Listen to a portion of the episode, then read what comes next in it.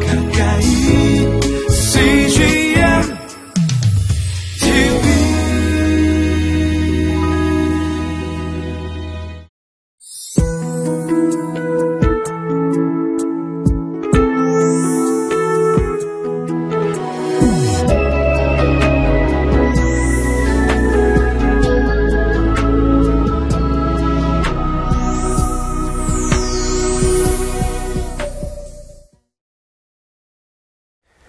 신랑 되신 예수님과 신부 되신 저와 여러분이 시간이 가면 갈수록 어떠한 관계, 어떠한 고백으로 나가야 될까요? 오늘 본문을 통해서 신랑을 지극히 사랑하는 신부들의 참된 고백에 대해서 묵상하겠습니다.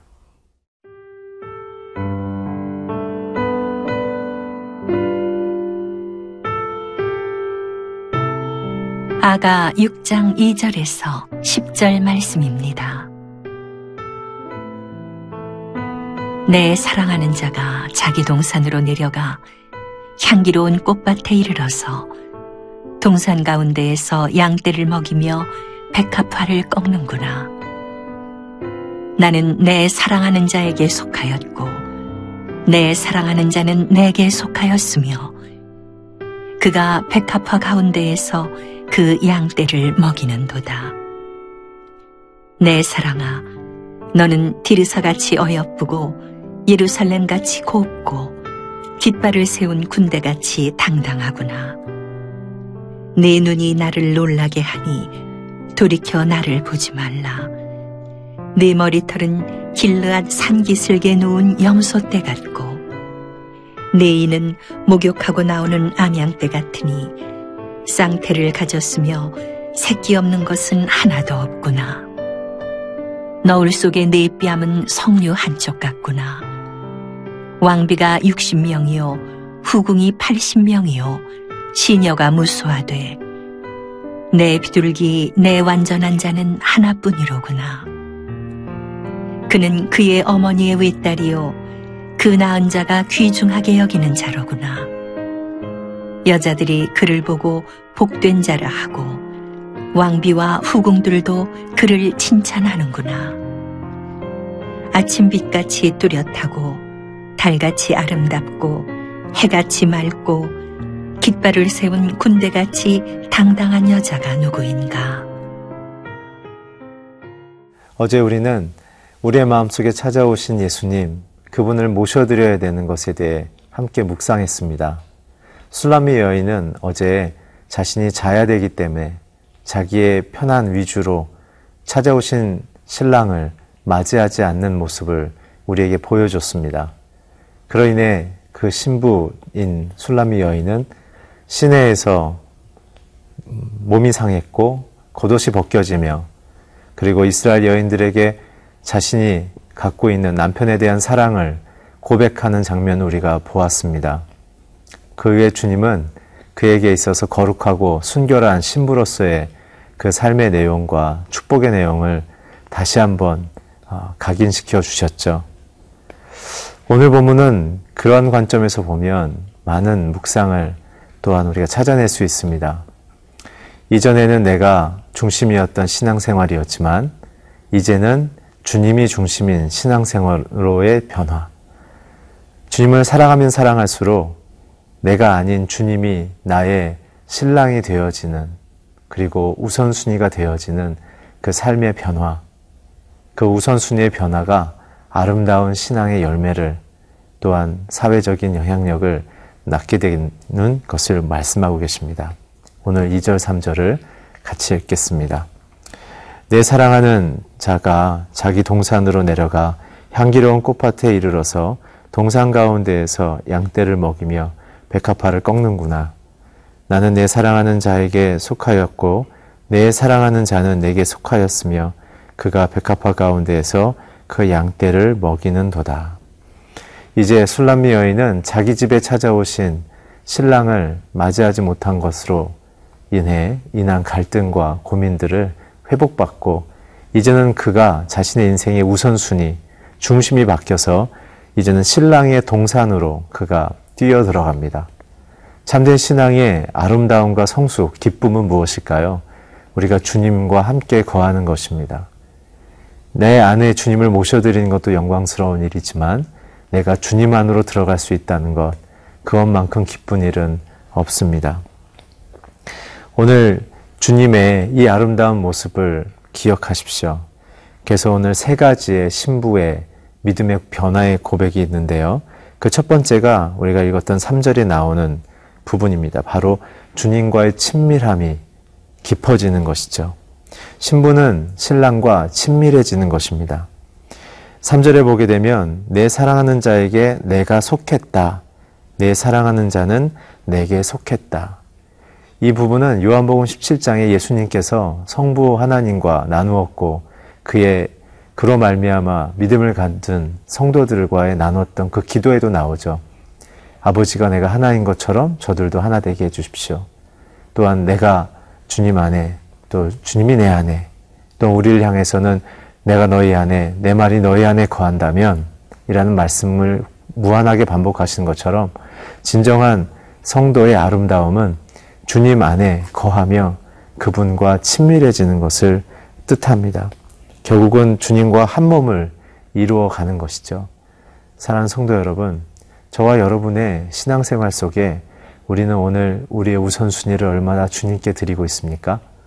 우리가 결정해야 될 일들, 우리가 선택해야 될 일들 속에 정말 주님 안에 있는 자처럼 주님과 연결된 사람처럼 우리는 말하고 행동하며 결정하고 있습니까? 아니면 세상 사람들처럼 그 일에 대한 이익과 판단과 많은 사람들의 어, 평가에 대하여 우린 더 두려워하며 하나님의 뜻을 보다는 세상의 뜻을 선택하는데 우리의 마음을 빼앗기고 있습니까? 솔로몬, 술람미, 참된 평화라는 그 가치를 우리에게 생명을 주시기 원하시는 그 주님의 뜻에 비추어 봤을 때 우리는 그분의 동산 안에 거하며 그분 안에 친밀하게 거하는 것만이 우리의 인생 가운데 주어지는 첫 번째 신부로서의 믿음의 열매이자 기쁨이라는 사실을 놓치시지 않길 바랍니다. 신랑 되신 주님과 함께 세상 앞에 서십시오. 그 신랑 되신 주님의 권위와 주권을 선포하는 기쁨을 가진 신부가 되시기를 주의 이름으로 축복합니다.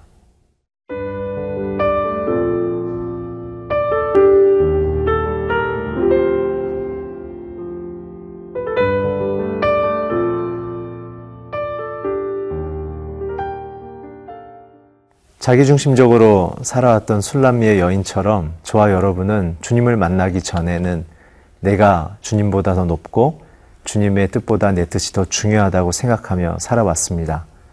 이제 주님의 동산 안에 거하기 시작하면서 내 안에 있는 뜻과 그 모든 계획과 그 모든 우선순위보다 주님이 더 높은 분이시고 더 소중하며 생명이란 사실을 알아가는 것, 그것이 주님을 신랑으로 모신 신부인 성도들의 신앙의 고백이자 인생의 변화입니다. 우리는 앞에 묵상에서 그러한 첫 번째 변화로서는 주님과의 친밀함을 얻어가는 것이 신부의 변화라고 말했고 그분 안에 거하는 것이라고 말했습니다. 결국 그것은 주님이 내 인생의 최고의 우선순위가 되어가는 것을 고백한다는 것이죠. 이제 두 번째에 대한 변화를 함께 묵상하겠습니다. 4절입니다. 내 사랑하는 너는 디르사 같이 어여쁘고 예루살렘 같이 곱고 깃발을 세운 군대 같이 당당하구나. 두 번째 신부로서의 변화는 무엇이냐면 성숙함입니다. 이제는 주님의 말씀과 성품을 따라 살고 그것이 내게 가장 기쁨인 것을 고백하는 마음이죠. 그래서 우리는 어여쁘고 곱게 만물을 창조하신 하나님 앞에서 인정받으며 세상에서 그렇게 존귀하게 주목받을 수 있게 되어진 것입니다. 우리가 갖고 있는 내용은 어디에 뿌리를 받고 있습니까? 우리에게 있어서 참된 소망은 예수 그리스도가 우리의 뿌리가 되며 우리의 인생의 목표가 되는 것이죠. 그것이 우리에게는 영광이라고 얘기하는 것입니다. 세상을 승리한 성도들의 모습의 공통점은 바로 예수의 가르침과 예수님만을 구주로 고백하는 신앙 고백 을 통한 사회생활을 했다는 것입니다. 오늘 깃발을 세운 군대같이 당당하다는 뜻은 무엇입니까? 그것은 성격이 강하거나 어떠한 다른 외모적인 성향적인 변화가 있다는 것이 아니라 바로 권위에 대한 이야기입니다. 예수님처럼 흠모할 것이 없는 연한 순과 같은 분이셨어도 그분 안에는 하나님의 권위가 있으셨기에 힘없이 죄인들에게 넘겨졌으나 그의 죽음의 사건이 일어났을 땐 자연도 어두워졌고 모든 사람들의 마음속에 그가 하나님의 아들인 것을 고백하며 발견했습니다. 그와 마찬가지로 하나님의 신부들도 겉모양과 모습은 약할지라도 하나님의 아들을 신랑으로 모시고 사는 그 신부로서의 권위를 놓치지 말라는 것이죠. 그래서 우리는 성경 안에 만한 군대에 대한 우리는 기사를 기억해야 하는 것입니다. 저와 여러분 세상을 걸을 때 빛과 소금으로 세상 가운데 군대처럼 당당하며 권위 있게 사는 것이죠. 마지막 세 번째는 5절에 나와 있습니다. 내 눈이 나를 놀라게 하니 돌이켜 나를 보지 말라. 내 머리털은 길리아 산기슭에 누운 염소떼 같고 마지막 세 번째는 순복함, 순종함입니다. 주님께서 나의 목자 되시고 인도자 되시고 또한 결정권자가 되신다는 그 믿음 속에 사는 신부들은 어떠한 상황 속에서도 두렵지 않으며 당당하며 소망을 죽게 두었기에 두려워하지 않습니다. 오늘 그래서 그 머리 위에 영광이 머물고 있다는 것이죠. 오늘 신부들에게는 세 가지의 변화가 있다고 했습니다. 첫 번째는 친밀함, 두 번째는 성숙함, 세 번째는 순복합니다. 이 모든 것의 귀결절은 10절로 이어집니다. 아침 빛같이 뚜렷하고 달같이 아름답고 해같이 밝고 맑고 깃발을 세운 군대같이 당당한 여자가 누구인가라는 것이죠. 바로 얘기는 무엇입니까? 다른 반사체를 뜻하는 것입니다. 해는 무엇입니까? 주님의 빛입니다. 진리가 우리의 삶에 비춰지면 우리는 달처럼 주님의 그 진리를 세상 속에 비추는 것, 그것이 신부의 권위이자 영광이라고 말씀하시는 거죠. 그랬을 때 세상은 우리를 두려워하며 우리에게 함부로 할 수 없는 것입니다. 깃발을 세운 군대같이 당당한 여자가 누구인가? 그것은 바로 저와 여러분, 주님을 신랑으로 모시고 사는 바로 저와 여러분입니다. 고린도후서 2장 17절에 보면 이런 말씀이 있습니다. 하나님의 말씀을 혼잡하게 하지 아니하며 곧 순전함으로 하나님께 받은 것 같이 하나님 앞에서와 예수님 안에서 말하노라. 오늘 주님이 우리에게 주시고 부탁하신 이 모든 말씀을 신부의 마음으로 함께 받아들이며 자신의 삶에 선포하고 가정에 적용하시며 직장에서 다른 사람들을 예수님처럼 사랑함으로 섬기시는 귀한 신부가 되는 저와 여러분이 되기를 축복합니다. 기도하겠습니다. 주님, 오늘 우리의 삶을 이렇게 아름다운 신부로 불러주셔서 감사합니다.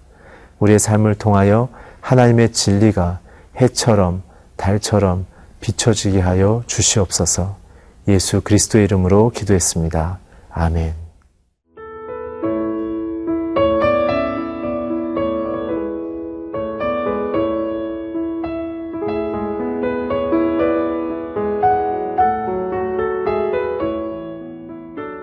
프로그램은 시청자 여러분의 소중한 후원으로 제작됩니다.